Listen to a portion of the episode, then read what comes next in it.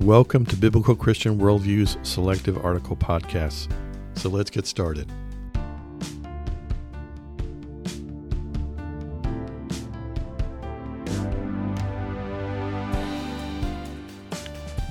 Christianity using an uppercase C versus Christianity using a lowercase c. Who's who in eternity? I've received a number of comments surrounding what it means to be a Christian today. Not only is there a wide range of theological implications to this question, there are eternal implications as well. A couple of scripture verses Matthew 7:13 Enter by the narrow gate for the gate is wide and the way is easy that leads to destruction and those who enter it are many. Luke 13:23 through 25 And someone said to him, Lord, Will those who are saved be few? And he said to them, Strive to enter through the narrow door, for many, I tell you, will seek to enter and will not be able. So perhaps let me start with a few open ended questions to make a point. Question one When we are quote unquote saved, are we expected to be perfect? In other words, without sin, as Christ is perfect? A reference of Matthew 5:48, "You therefore must be perfect as your heavenly Father is perfect." But how can we be perfect if there's no limit to our sin nature even after salvation? Paul expresses his frustration in his personal continuing sin nature in Romans 7 7 through 25. An excerpt of that is uh, Romans 7 22 and 23. For I delight in the law of God, but in my inner being I see my members another law, waging war against the law of my mind and making me captive to the law of sin that dwells in my members. So clearly, there's not a single person on earth who's not sinned other than Christ. And the secular world would certainly not let Christians forget that continuing sin nature exists after coming to Christ. Galatians 5:19 and following. Now the works of the flesh are evident: sexual immorality, impurity, sensuality, idolatry, sorcery, enmity, strife, jealousy, fits of anger, rivalries, dissensions, divisions, envy, drunkenness, orgies, and things like these. Are there any Christians who think they have not been jealous or angry or a dissenter, that have not been envious, had not have, have had impure thoughts, created strife, and set up idols that kept them from a closer relationship with God in the last hour, much less in the last week or month or year. And if we can continue in what would seem to be a born again sin, how can we be accepted by God? Hebrews 10:26 and following. For if we go on sinning deliberately after receiving the knowledge of the truth, there is no longer a sacrifice for sins, but a fearful expectation of judgment and a fury of fire that will consume the adversaries. 1 John 3 6. No one who abides in him keeps on sinning. No one who keeps on sinning has either seen him or known him. So if we all continue in sin after salvation and through sanctification till death, no matter how faithful or religious, no matter how committed or loving or devoted or whatever we are, how do we know we will be members of the small group that make it through the narrow gate? How can we have the assurance of our eternity with God in heaven as the Bible so clearly calls us to experience? Romans 6:23 The wages of sin is death, but the gift of God is eternal life in Christ Jesus our Lord. Our faith does not rest on earning a good slot in the afterlife like so many other works-based religions do. Our salvation comes from faith alone through God's grace and Christ's redeeming work on the cross. Ephesians 2 8 and 9 For by grace you have been saved through faith, And this is not of your own doing, it's a gift of God, not a result of works, so that no one can boast.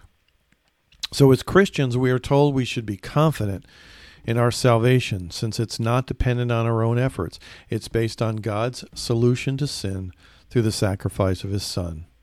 2 Corinthians 3 5. Not that we are sufficient in ourselves to claim anything as coming from us, but our sufficiency is from God. Any sign of insecurity in our eternal security is a sure sign we are headed in the wrong direction, right? But at the same time, there remains this nagging feeling about narrow gates and the wages of sin is death. And we are to be perfect as our Heavenly Father is perfect, while at the same time, we continue to sin like Paul, somehow trying to understand Scripture when it says, No one who keeps on sinning has either seen him or known him. Mashing it all together like that can keep us up at night rather than resting in God's peace, as we're called to do. Philippians 4 5 through 7 The Lord is at hand. Do not be anxious about anything, but in everything by prayer and supplication with thanksgiving. Let your requests be made known to God, and the peace of God, which surpasses all understanding, will guard your hearts and your minds in Christ Jesus. So, what's the Sunday school answer to this conundrum? Of course, our Sunday school answer to all of this is that our salvation makes us perfect or sinless before God. So simple. We get saved, and the work of Christ dying for our sins, both past, present, and future, is fully paid. Psalms 103:12. As far as the east is from west, so far does he remove our transgressions from us. However, in all that there just seems to be a catch 22. So digging deeper, if we're saved, our sins are forgiven. If we're not saved, we have to pay for our sins. How do we know if we're saved? To the title of this article, Are We Capital Christians, capital C Christians, born again, forgiven, having a personal relationship with Jesus and so forth? Or are we lowercase Christians, believing God and Jesus exist, believing that our salvation is assured for various reasons, ranging from loving others to a prayer made years ago by going to church and reading a Bible once in a while, etc. The deep question few theologians, pastors, or Sunday school teachers ever want to discuss is where is the line between saved and unsaved, between uppercase C Christians and lowercase c Christians? What behaviors or lack of behaviors gets us through the narrow door rather than walking the wide path with the rest of humanity? How can we be confident in our ultimate fate when the line between good and evil on this earth is so often blurred. There are many who are deeply spiritual and find this conversation ridiculous. They know that they know that they know, and nothing more needs to be said. Some are biblical Christians who live out their faith humbly and submissively to God as both their Savior and their Lord. There are others in this group who seem to be just as adamant that they are quote unquote saved, not because of any personal attraction to God or the Bible, but because they profess to love people, and in their minds that's enough. Then a second group, uh, there are those who consider all religious stuff a waste of time, except when investing the time to respond viscerally to posts and podcasts like this one.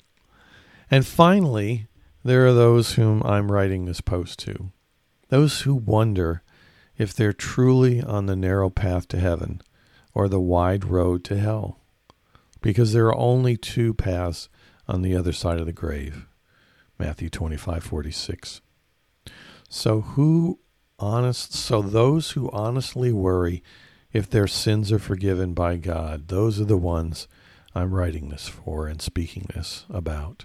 Those who don't have that peace that transcends all understanding.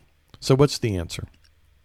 Wouldn't it be nice to have a short, concise answer to the question of saved versus lost, heaven versus hell?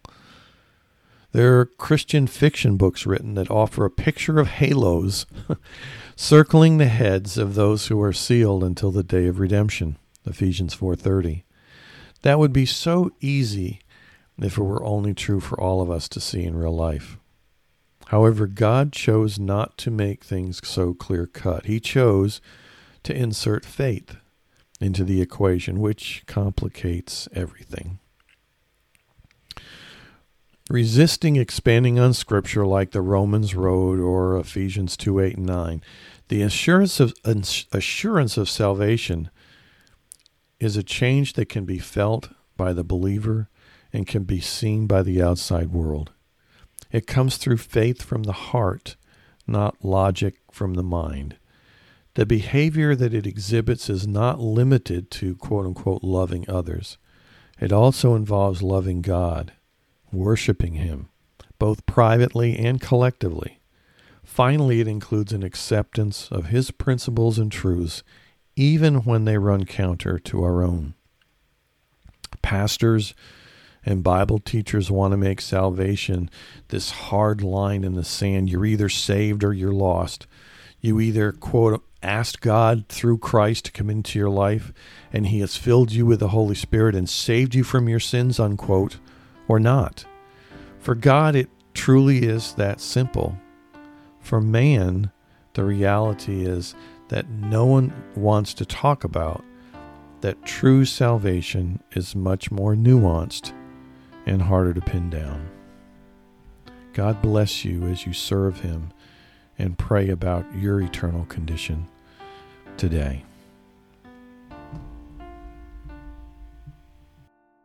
Today's podcast article was brought to you by bcworldview.org providing honest reporting and analysis on the intersection of contemporary issues and theology based on a biblical Christian worldview. May God bless you as you continue to walk through this life with our Savior and Lord.